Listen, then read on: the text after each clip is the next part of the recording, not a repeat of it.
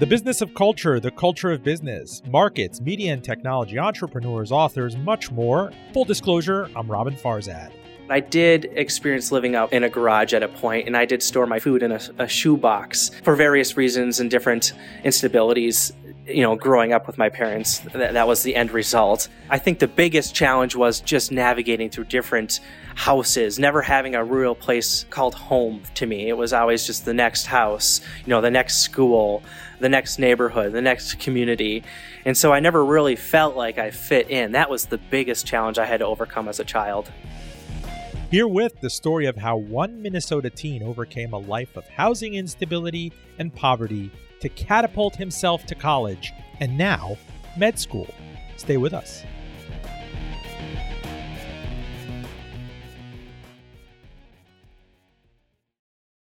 This episode is made possible by the support of Salomon and Ludwin, a boutique wealth management firm dedicated to helping families make smart financial decisions.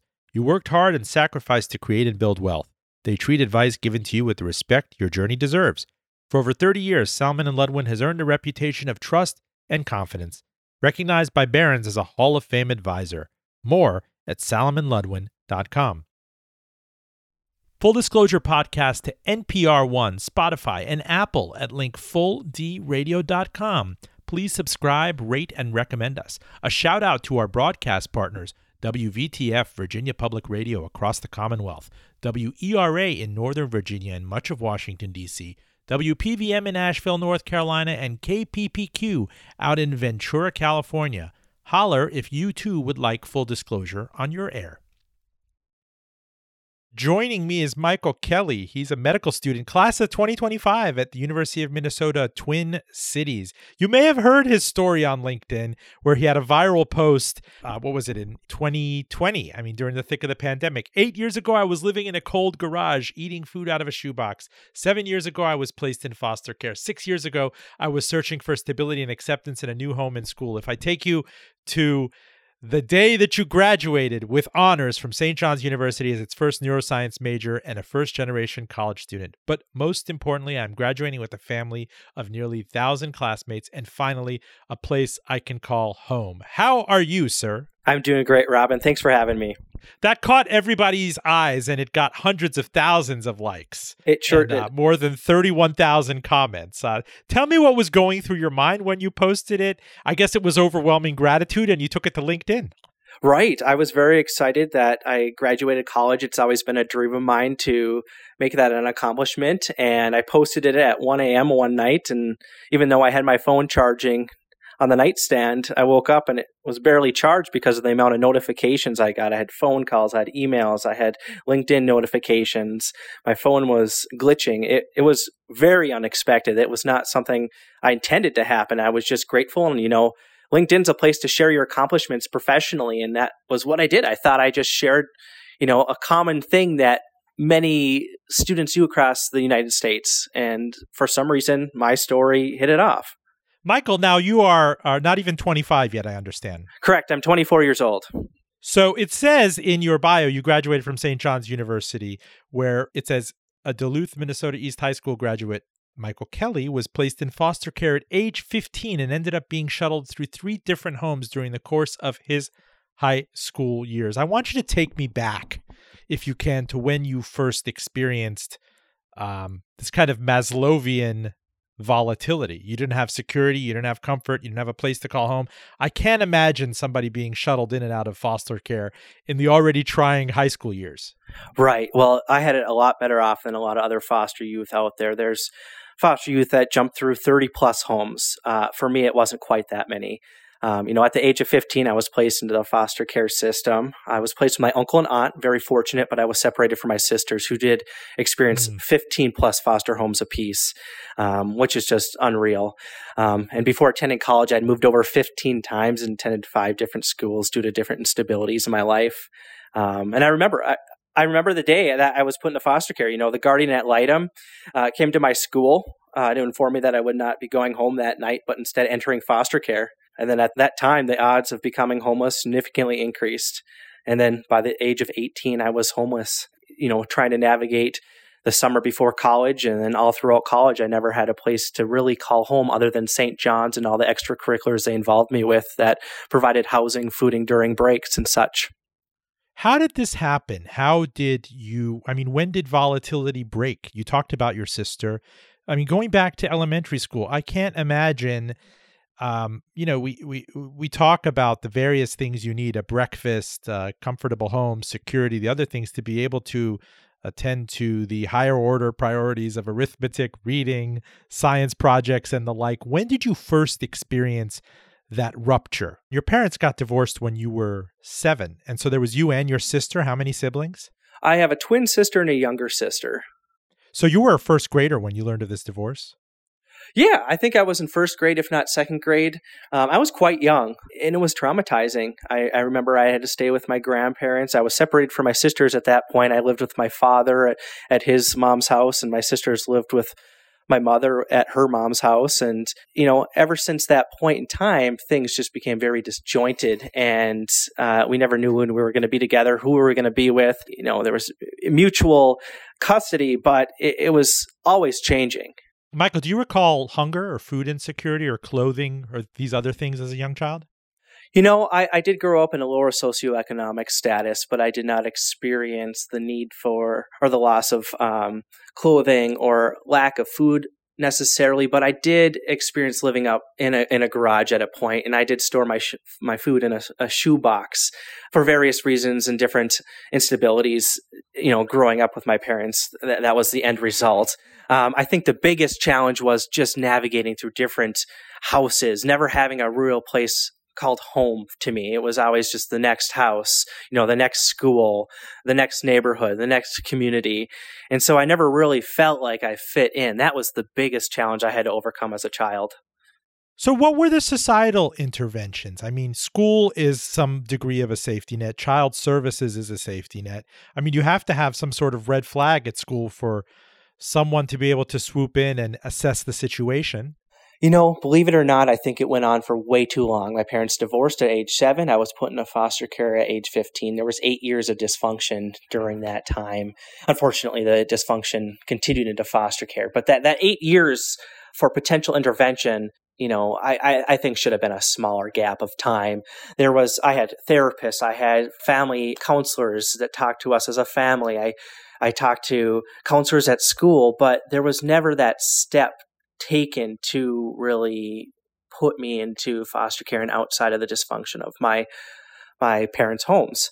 Um, and and so there there were supports, but the supports did everything other than what they were supposed to. They helped me continue on the road I was I was heading on with my with my family and just trying to keep that family unit together. But sometimes that's not the right answer. Sometimes you need to have a larger implementation into the the system. I guess I, I don't know. Uh, yeah, yeah. Well, Michael, tell me about middle school and high school. I'm curious here because thinking back, and now that I see my contemporaries at reunions and various things, and they admit to me that they were dealing with. Uh, uh, parental abuse or hunger at home, that there were some fail safes. For example, I, I had never realized uh, for much of middle school how important the the breakfast, the free breakfast program was for people who got there earlier, who didn't have that first meal of the day. I had never realized how important lunch shaming, lunch shaming that happened behind the scenes, just having by dint of two lines, right, one free mm-hmm. and reduced, and one for the kids who were paying cash, and then it being a spectacle, especially if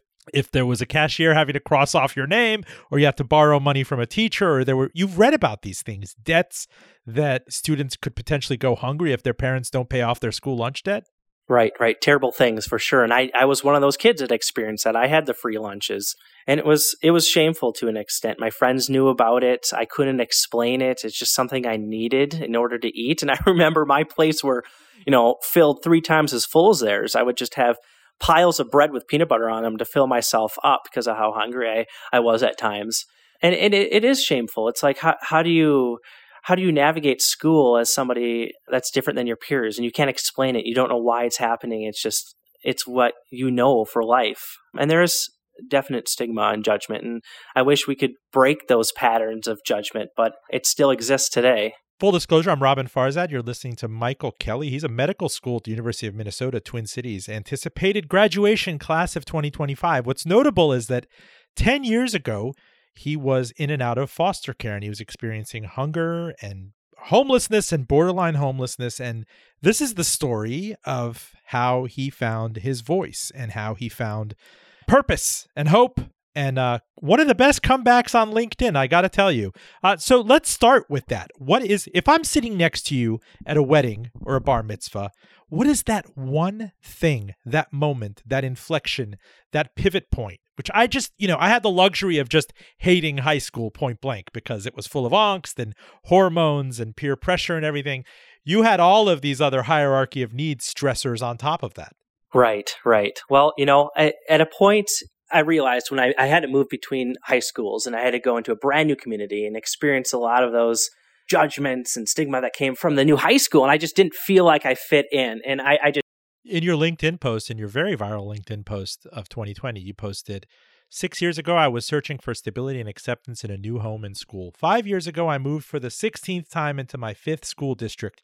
Four years ago, I was accepted into St. John's University with little social and cultural capital, but with great ambition to succeed.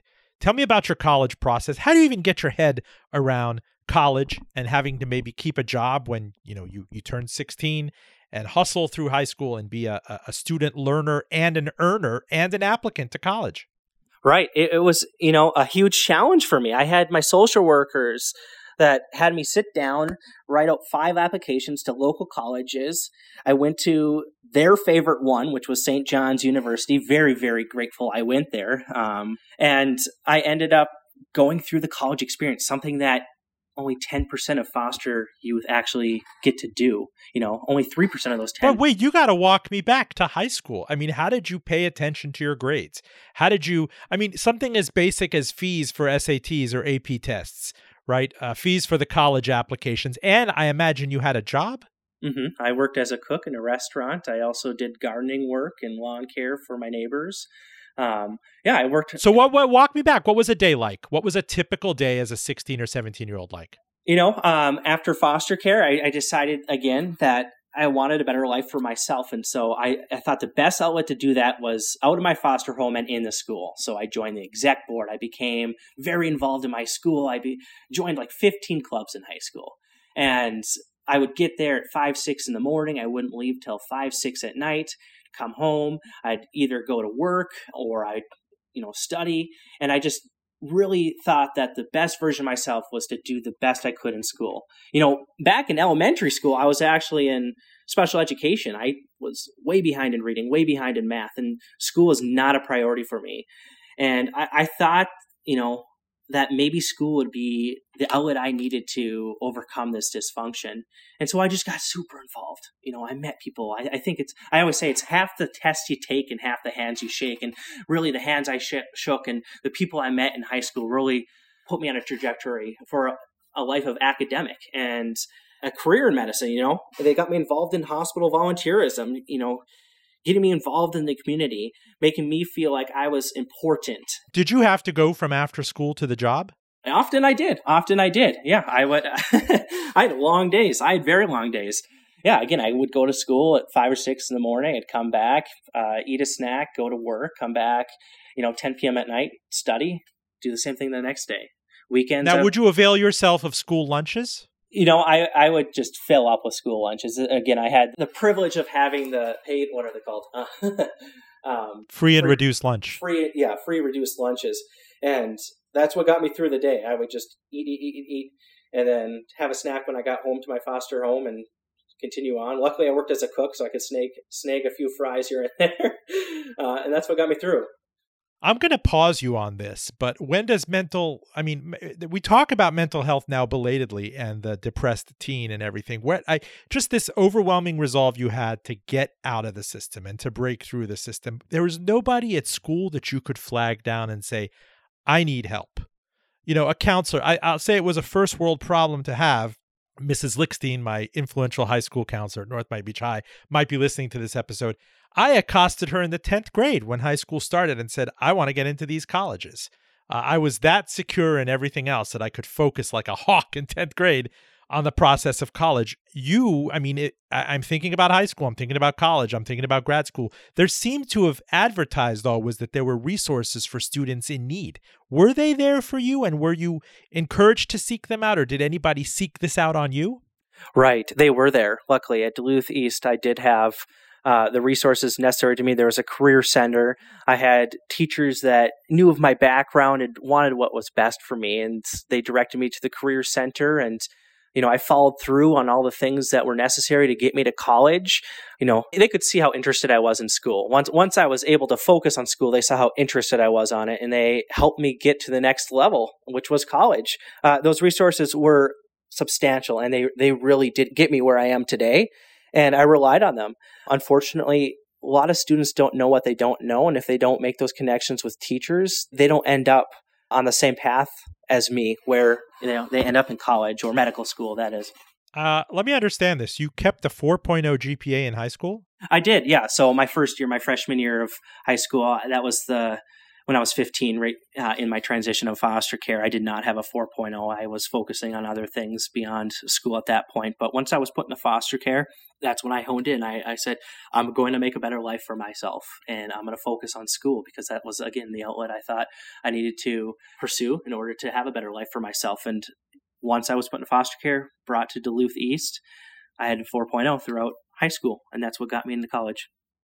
Now, uh, in in writing about you, your medical school right now, the University of Minnesota, discussed that at the age of 15, you were placed in the foster care system, as you described. But before attending college, you'd moved approximately 16 times and attended five different schools due mm-hmm. to instability in your life. You had really righted the ship. I mean, what a what a terrifying time to do it between the ages of 15 and 18, and maintain a perfect GPA after that transition year. But let me ask you, how did you get your mind around the idea of affording college or, or financing yourself? I mean, you were barely keeping a job in addition to school. Uh, you'd have to overwhelmingly depend on financial aid. Talk to me about that. Right. Yeah. Especially going to St. John's, a private uh, university. I, I, was terrified for the cost. Um, I, I just remember sitting down and applying to what seemed thousands of applications for scholarships. And luckily, I got a few of them. I met with uh, uh, Tom Voller, who is uh, a representative of St. John's, who said, you know what, I'm going to do what I can for you to get you into St. John's. And he was able to secure me a really great St. John's scholarship that basically got me through St. John's for completely free.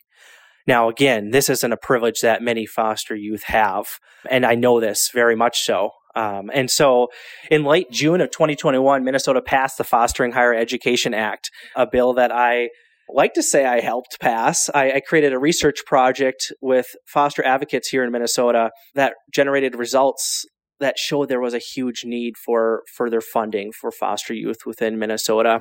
And now, beginning in fall of 2022, uh, the Minnesota law will enable Minnesota fosters to attend up to five years of higher education at an accredited like public, private, or technical college or university with tuition, room, board, food fully covered. Something that I, I couldn't dream of, you know, five years ago, but now it exists. And I'm just, this is something that is very unique. This is the only bill of its kind in the country. This is something I think every state in the United States should have. I want you to tell me about graduation. You know, you're going off gloriously. It's a, it's it's really a spectacular three year turnaround for go to go from you know the final stint in foster care to potential homelessness to you're going to be out of the system by age 18 but you're propelled into St. John's University. Right. Yeah. Graduation was a very sad time for me. It was in the transition between foster homes. I was living with my grandma at a time at the time. And I remember walking across the high school stage during graduation and not seeing anyone I knew in the in the crowd. And it, it made me very sad. It made me feel like my family members didn't care about my graduation, the fact that I would be attending college in fall that next year or that same year. And it was a very emotional experience. And then I was extremely anxious when I went to St. John's. I was a first generation student. I, I, didn't know anything about college. I had no idea what it meant to be a. Well, college. were you still were you still in touch with your siblings by the time you were? I mean, I don't understand what eighteen even means. Is it sort of emancipation for better or for worse? You're on your own. You're out of the foster system. What happens? For what some, happens to the median foster lifetime child? Right, right. For some, um, yeah, that that's it. You know, they're on their own. Uh, some. But what does that mean? What does that mean? I'm foster. I'm in and out of the foster system, and there are various interventions at the school. You, you if you're not a dropout, if uh, I, I guess you know you haven't gotten in too much trouble. Is it just like an open uh, uh, uh what is it called that? Right after the toll booth where all the lanes are open and you ha- kind of have to pick one? Is it just this amorphous opening? I i've always wondered especially in reading your case. Mm-hmm. yeah there's a few options that fosters have you know? It's one you you transition into an independent care. You can continue foster care until 21 that's the route i took. You can opt out of the foster um, system and you can just start living your life without you know the foster agency helping facilitate the next three years of your life financially or academically or work related there's certain requirements that one has to complete whether that's you know work schooling or other requirements to stay within the foster care system. But unfortunately some people just kind of weed out of the foster care system without you know just but the state the state has no obligation. The state i mean washington and and you know washington dc and minnesota have no obligation to kind of send you off with a book of you know, they used to call them food stamps or a block grant of some sort or some housing stipend. You're essentially on your own? You know, I, I, think there are social workers and a system out there to help as many foster youth as possible, but it takes the desire and, yeah, the desire of the foster to actually go through with this plan to help weed them off of the uh, resources that the foster care system provides and into a normal functioning adulthood. Uh, so it's it's for lack of better words, it's up to the youth at that time to make that decision. Which is, you know, you're 18 years old, you don't know what next week's going to be like. How are you going to make a decision to continue with a foster care agency that may have failed you, may have helped you succeed, uh, somewhere in between, and you know either stick with them or not continue in the foster care system going forward. Uh, what are some other, you know, before we get to college, I want to get to some other islands of stability in your adolescence, resources that you could count on. You talk about extending the school day for as long as possible. Were there specific teachers? Were there counselors? Were there outside institutions, civic organizations? Yeah, there's two teachers uh, that I have in mind of that were in high school that really helped me continue to be the best version of myself within high school. And that was Mrs. LaFontaine and Mr. Rudolph. They were definitely two of my top cheerleaders, um, academically, professionally, and personally. Uh, without them, I you know probably wouldn't be in college. It was also the social workers that I had and different Lutheran social services peoples that helped me along. I, I didn't go through this completely alone, though at times it may have felt alone. I had a whole army behind me trying to get me on the right path in life to help me become the person I wanted to become. Full disclosure, I'm Robin Farzad. You're listening to Michael Kelly. He's a medical student at the University of Minnesota Twin Cities, class of 2025. The amazing thing is, uh, less than a decade ago, he was in the foster system, in and out of the foster system, and approaching homelessness. This is his story of finding his voice, finding his self, and turning it around. The unlikely story. Please stay with us. Full Disclosure Podcast to NPR, Spotify, and of course, Apple Podcasts at link fulldradio.com. Please subscribe, rate us, and recommend this podcast to your friends and family. We are, of course, on all social media channels Twitter, Facebook, Instagram, LinkedIn at handle Full D Radio. And as always, my DMs are open for you. If you're just joining us, we're talking to Michael Kelly. He's a medical student at the University of Minnesota Twin Cities, class of 2025, just 10 years removed from the foster system, in and out of the foster system for much of his teenage years, and even skirted with homelessness. Tell me about that. Right. Yeah. Well, homelessness really hit me when I when I went to St. John's University. I didn't have a place to call mine. I didn't have a room. I didn't have a bed. I just had to find opportunities to allow me to eat during winter break, for example, or spring break, or housing during those times. And, you know, I think a lot of those experiences and a lot of those opportunities that I found, for example, doing mission work or service work in Central America, those helped me decide that I wanted to go into medicine. You got a full scholarship to St. John's. I mean, where, where, where was your head when you got that envelope, or the reaction? Was it spring of of uh, you know your senior year?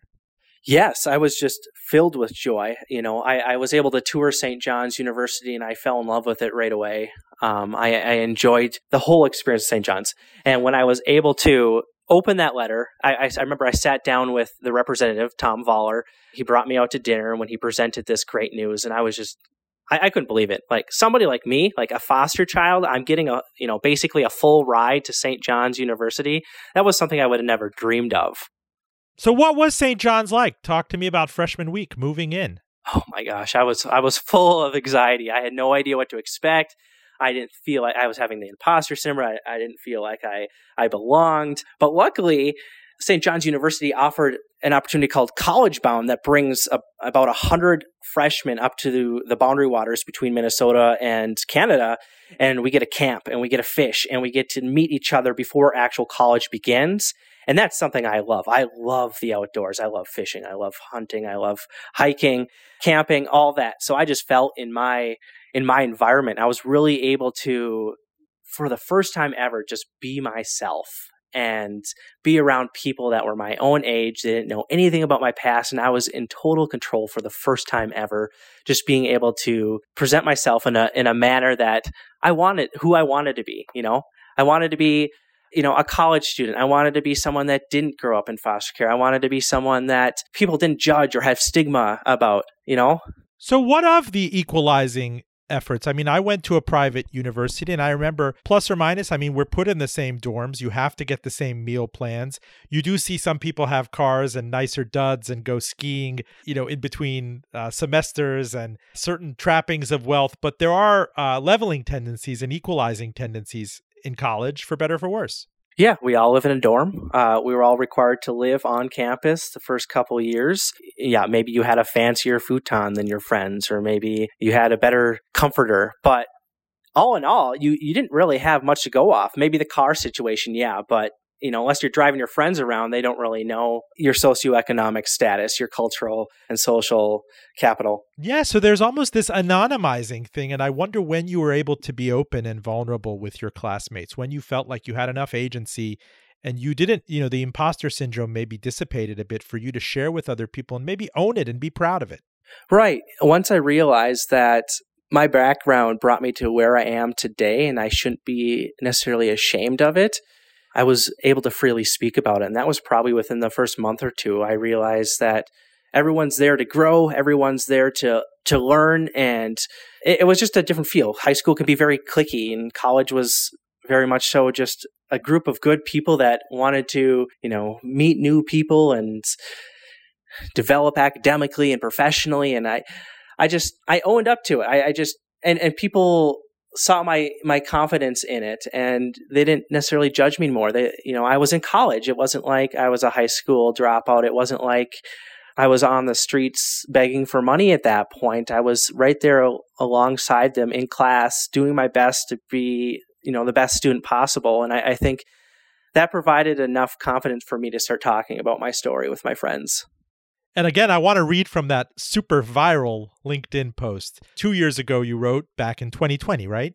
I pioneered through St. John's as its first neuroscience major. I traveled to the Dominican Republic for mission work and led a research project at the local emergency department, guiding 30 students through clinical research.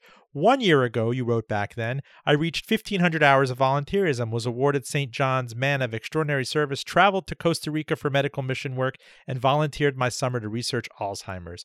Today, you wrote proudly with your cap and gown. I graduate with honors from St. John's University as its first neuroscience major and a first generation college student. Did you apply to med school straight out of St. John's? I did not. I didn't feel like I was prepared yet. I uh, imposter syndrome set right back in. Um, I, I took the MCAT. I took all the prerequisites to get into medical school.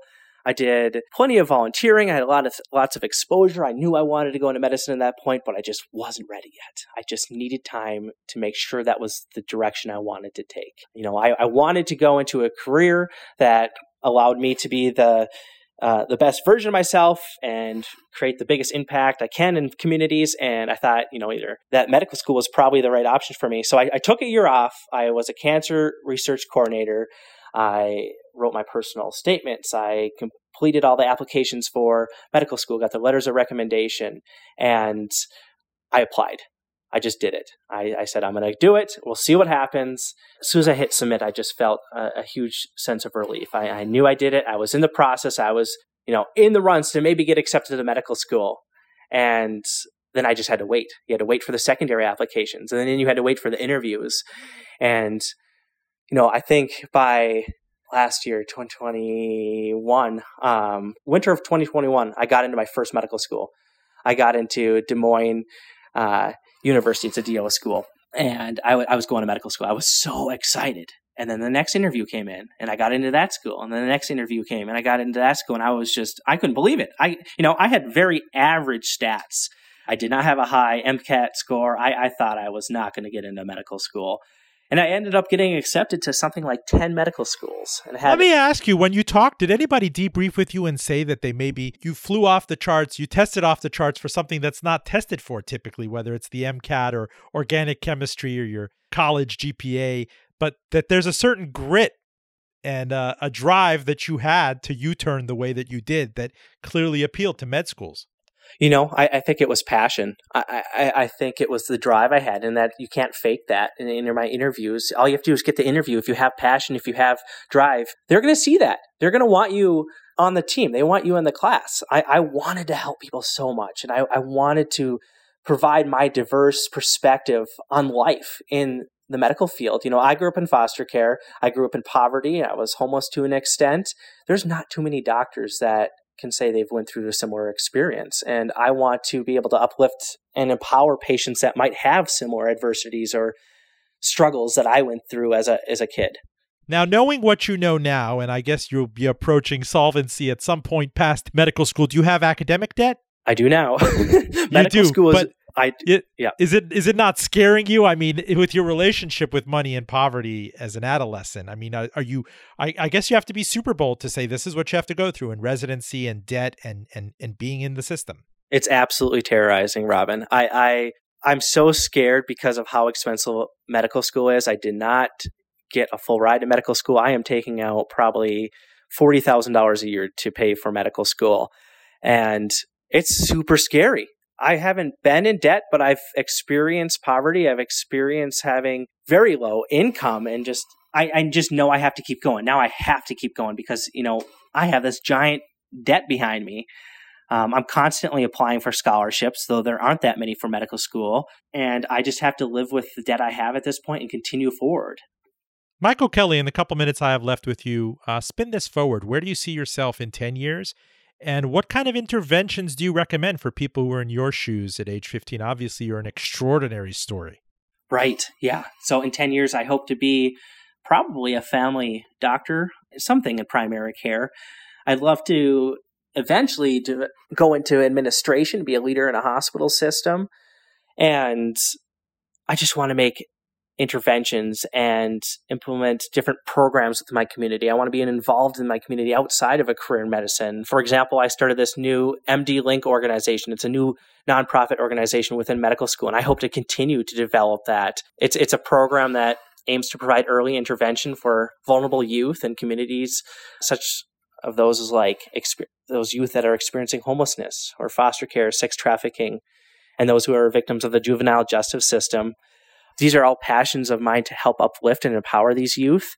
And I can I hope in 10 years that I this this program continues, other programs are developed and I'm able to actually make that meaningful impact in my community that I hope to have. Michael Kelly, med school student at the University of Minnesota, class of 2025 anticipated. Again, the viral LinkedIn post from 2020 begins Eight years ago, I was living in a cold garage eating food out of a shoebox. He got a full ride to St. John's and he's halfway through med school. Sir, uh, please stay in touch and keep us posted on your journey. I'm sure our listeners are going to be fascinated. Absolutely. Can I give a word of advice to some fellow fosters? Of course. Well, my advice to further fosters or those who feel alone or challenged daily is to know this. You can't go back and change the beginning, but you can start exactly where you are, no matter where that is, and change the ending. Know that many of us are not dealt with the right cards, but that's okay because I want people to know that it's not about the cards you're dealt, but how you play the hand. So keep your head up, believe in yourself, and continue to aim to be the best version of yourself. Because if a foster child who lived in a garage and ate out of a shoebox can do it, you can do it too. Thanks, Roben. Michael Kelly, medical student at the University of Minnesota, Twin Cities, class of 2025. 10 years ago, as you said, living in a garage, eating cold food out of a shoebox. Uh, sir, congratulations, and please keep us posted on your journey. Thank you, Roben. Full disclosure, stay with us. If you are just joining us, we were talking to med school student Michael Kelly about overcoming poverty in a broken foster system to find purpose, stability, and community in higher education, which reminded me of my 2018 chat with Adele McClure, who entered college hungry, having endured a childhood of homelessness. Not only did she become student body president at VCU, Joining me in studio, Adele McClure, who has traversed an impoverished childhood across many states to break out as a student body leader at Virginia Commonwealth University. How are you, Adele? I'm doing well, Roben. Thank you so much. I'm thanking you for showing up on such short notice. I mean, I heard about you, I, I read about you in a school post, and I cannot believe in that doing more research. I mean, how many more grades of adversity there were in doing this. I mean, your mother had stability, it was, it was passed down to you, you knew hunger you knew illness that required you to lean on Medicaid. Take me back to where this story begins, where you first recall adversity, where you kind of had to grow up as a child. I think uh, as far back as I can remember in Yuma, Arizona, which was pretty destitute area, um, not many opportunities for growth. And uh, I do remember only having a few items in the refrigerator at all times. And, you know, I would I would walk into you know, friends' homes, and they would have entire refrigerators of food. And uh, I knew that we were in a in a bad position when I asked one of my friends, uh, and I think I was about six. I asked them if they can bring me the receipt from their mother's grocery run, and then I went down the receipt and asked them if they wouldn't mind sharing. I circled on the receipt certain items, and they brought them out and shared them with my brother and I. And so it was that moment where you know, I thought, well, I need to try to do as much as possible or anything to get fed because all we had was, you know, government. Well, you know, at the time they called it government cheese, but really we had butter, we had sugar, which was surprising, and then uh, I remember having tortillas and then some canned foods. So, you know, my sister, I always thought that it was a just an amazing thing to have oysters in a can. I thought that was the norm. And so my sister used to eat that with mustard, and then we used to rub some butter on the tortillas and roll them up, and that was dinner. Now, your mother was very busy working as a single mother. I mean, you, will get into it later. You didn't know your father uh, mm-hmm. until very recently. But when was this made apparent to you? Did she have to pull you aside and say, kids, you need to pull more than the typical share of, of childhood weight that we have it rough? Was there kind of a a formal presentation she unfortunately had to make? Uh, there, there was no formal presentation. Uh, I feel like uh, she was so busy trying to take care of us, and then also trying to work uh, over forty hours in multiple jobs to to pay the bills. Uh, so I don't think that she thought to sit us down and tell us what was happening. We just kind of saw it unfold before our eyes. And and when we got that first eviction, or when we had the lights off, I mean, it was pretty apparent so, and she would just say, Well, I don't have the money to pay for it. And so I would, you know, specifically in Virginia and Fairfax County, I would accompany her, my brother and I would accompany her to many of the different nonprofits, churches, you know, government offices to beg for someone to pay for our light bill or to give us food or pay for our rent that month or, or even just subsidize it so she can have some time to find some money to pay it off so we're not on the streets. So it was, you know, pretty apparent. And that's when I thought to myself, you know what, I need to try to find a job as, you know, quickly as possible. And uh, you know, the job at nine, of course. At the age of nine. Yeah, that that I didn't make money from that. I did do car washes at, at that age, but the job at nine is. I went into the apartment complex uh, leasing office, and I said, "Hey, I know there are child labor laws, so I know that I can't work for money, but could I work for cookies?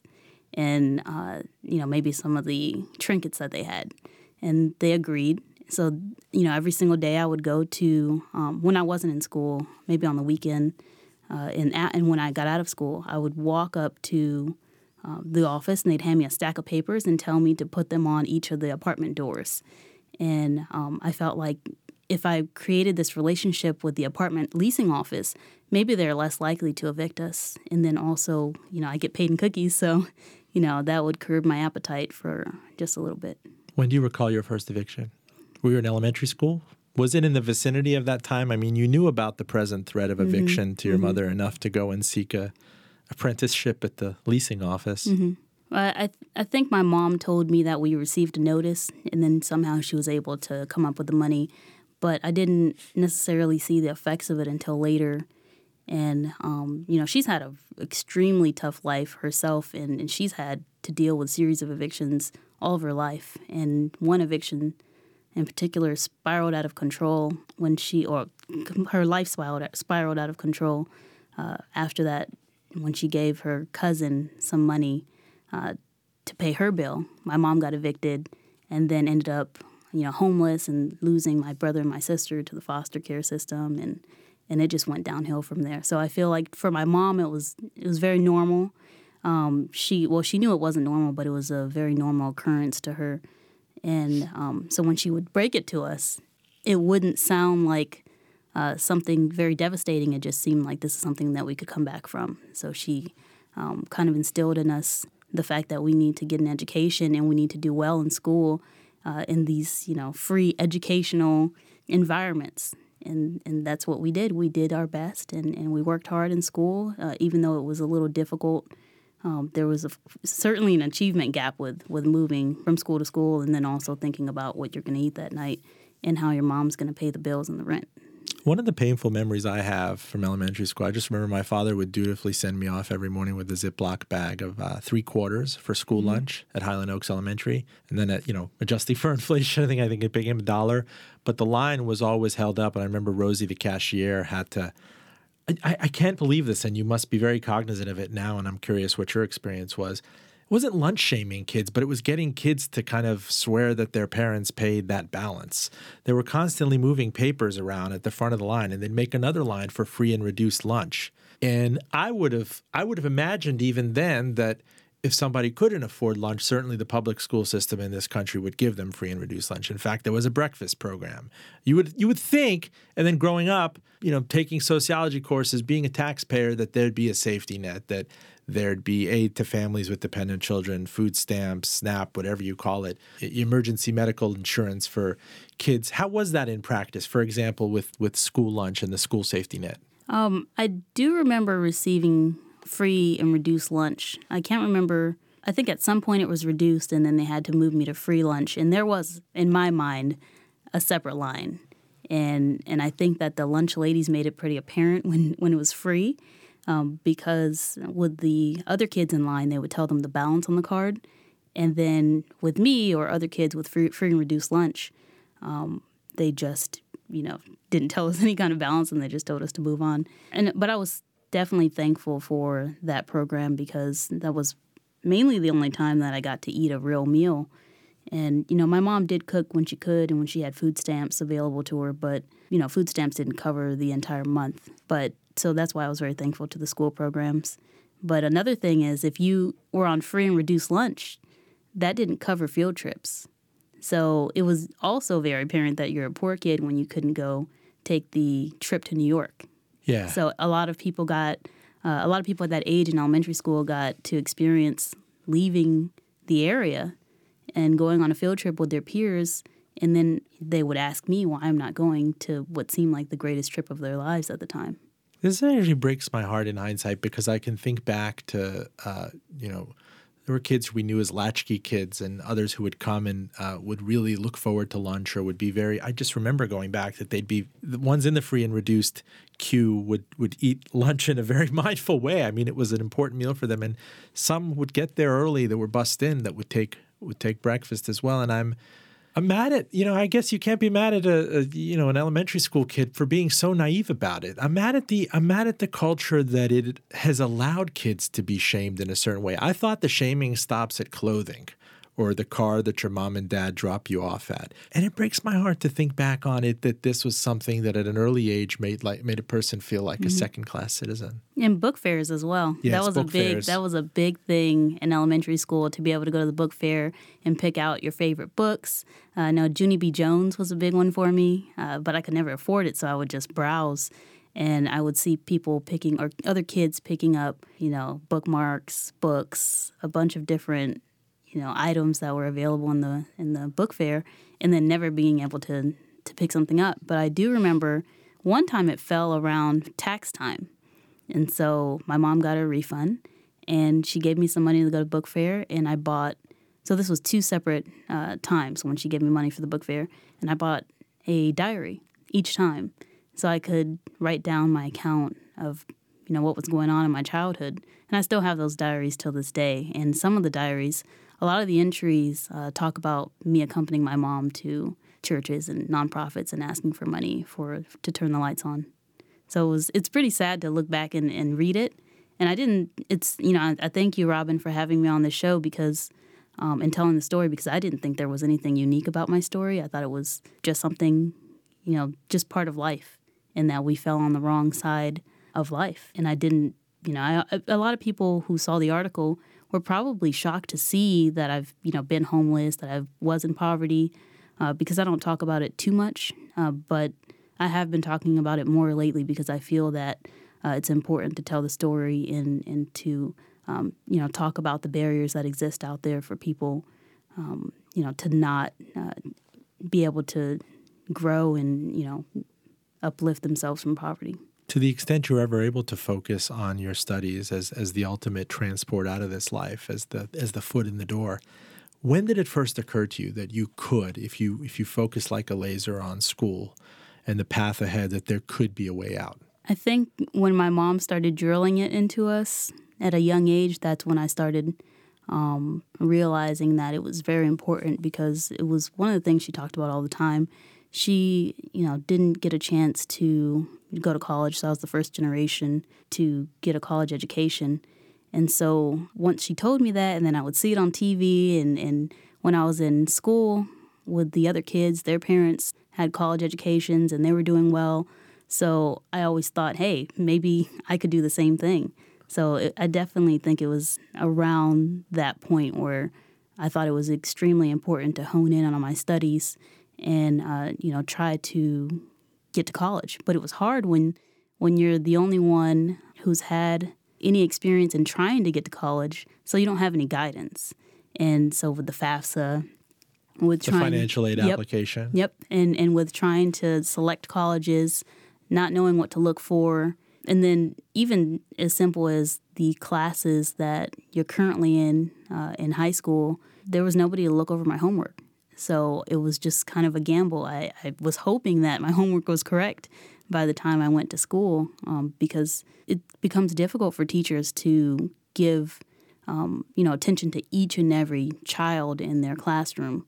So I understood that, uh, and I understood that it was up to me to you know, make my own success or, you know, pave my own path. Full disclosure, listening to Adele McClure, she's traversed a life of poverty, um, uh, having to know this at a very young age and broke out about a decade ago, become a student body president, correct, at Virginia correct. Commonwealth mm-hmm. University. I mean, to, to have conventional teenage angst is one thing, and peer pressure and all that jazz. I mean, we remember those awkward miserable years. I mean, I prefer to I prefer to repress them myself. But just to give everybody an idea here, after middle school, your mother and your her then fiance split up, and so your mom, your younger brother, and you moved into uh, a one bedroom apartment in Alexandria, Virginia. Your mother couldn't afford the rent for long, so you were eventually evicted. That's middle school. You then moved in with family in Georgia, but after a disagreement, your mother was kicked out. The family offered for you and your brother to stay, but you went with your mother. That night, you sat out on the curb until a neighbor offered to let you sleep on their floor. You slept on their floor for a few nights until your mother's ex fiance drove from Virginia to pick you up and and let you stay with him in his one bedroom apartment. However, shortly after, he kicked you all out of the apartment. After that, you checked into a bad, cheap local hotel room. We stayed there, you said, for several months. After that, we moved into transitional housing, which turned into permanent housing. While you lived at the hotel, you lied to your classmates in school about where you really lived because you were embarrassed. Your mother applied for Section 8 housing voucher during your freshman year of high school in Virginia. The wait list was long. Even in spite of all this volatility, you were focused on in state tuition in Virginia and getting into Virginia. How in the world did you possibly focus on this? I mean, other people would have dropped out. I don't know. I, I just knew that I wouldn't be able to afford out of state tuition. So I was just focused on trying to get to college because I didn't want to live the life that we were currently living. And she she drilled that into me as well. And in the middle of all this, so my big brother was incarcerated, so we were uh, we took in his two children. So we had my toddler niece and nephew that I would watch all the time when I had those three jobs during high school. And so there was so much going on, and uh, I don't feel that I had the normal high school experience, and I I can't tell you what the normal high school experience is. It's pretty wretched, right? but I didn't have that. It's ratchet. I didn't have that ratchet experience. Maybe maybe one or two days, but you know, not not over the course of four years. But I do remember someone telling me that you know I get to go to school. If I if I went to a school in Virginia, I would pay way less tuition than people coming from out of state. And uh, I thought about I thought as far ahead uh, to student loans as possible. And I I think I graduated, and I say I think because the interest uh, on it, but I graduated with uh, less than fifteen thousand dollars in debt, and um, that was because of a series of scholarships and uh, grants. And others can say, "I'm just going to drop out because I need to make money right now, if, even if I take a cashier's job, even if I work as a waitress or as a cook or something else.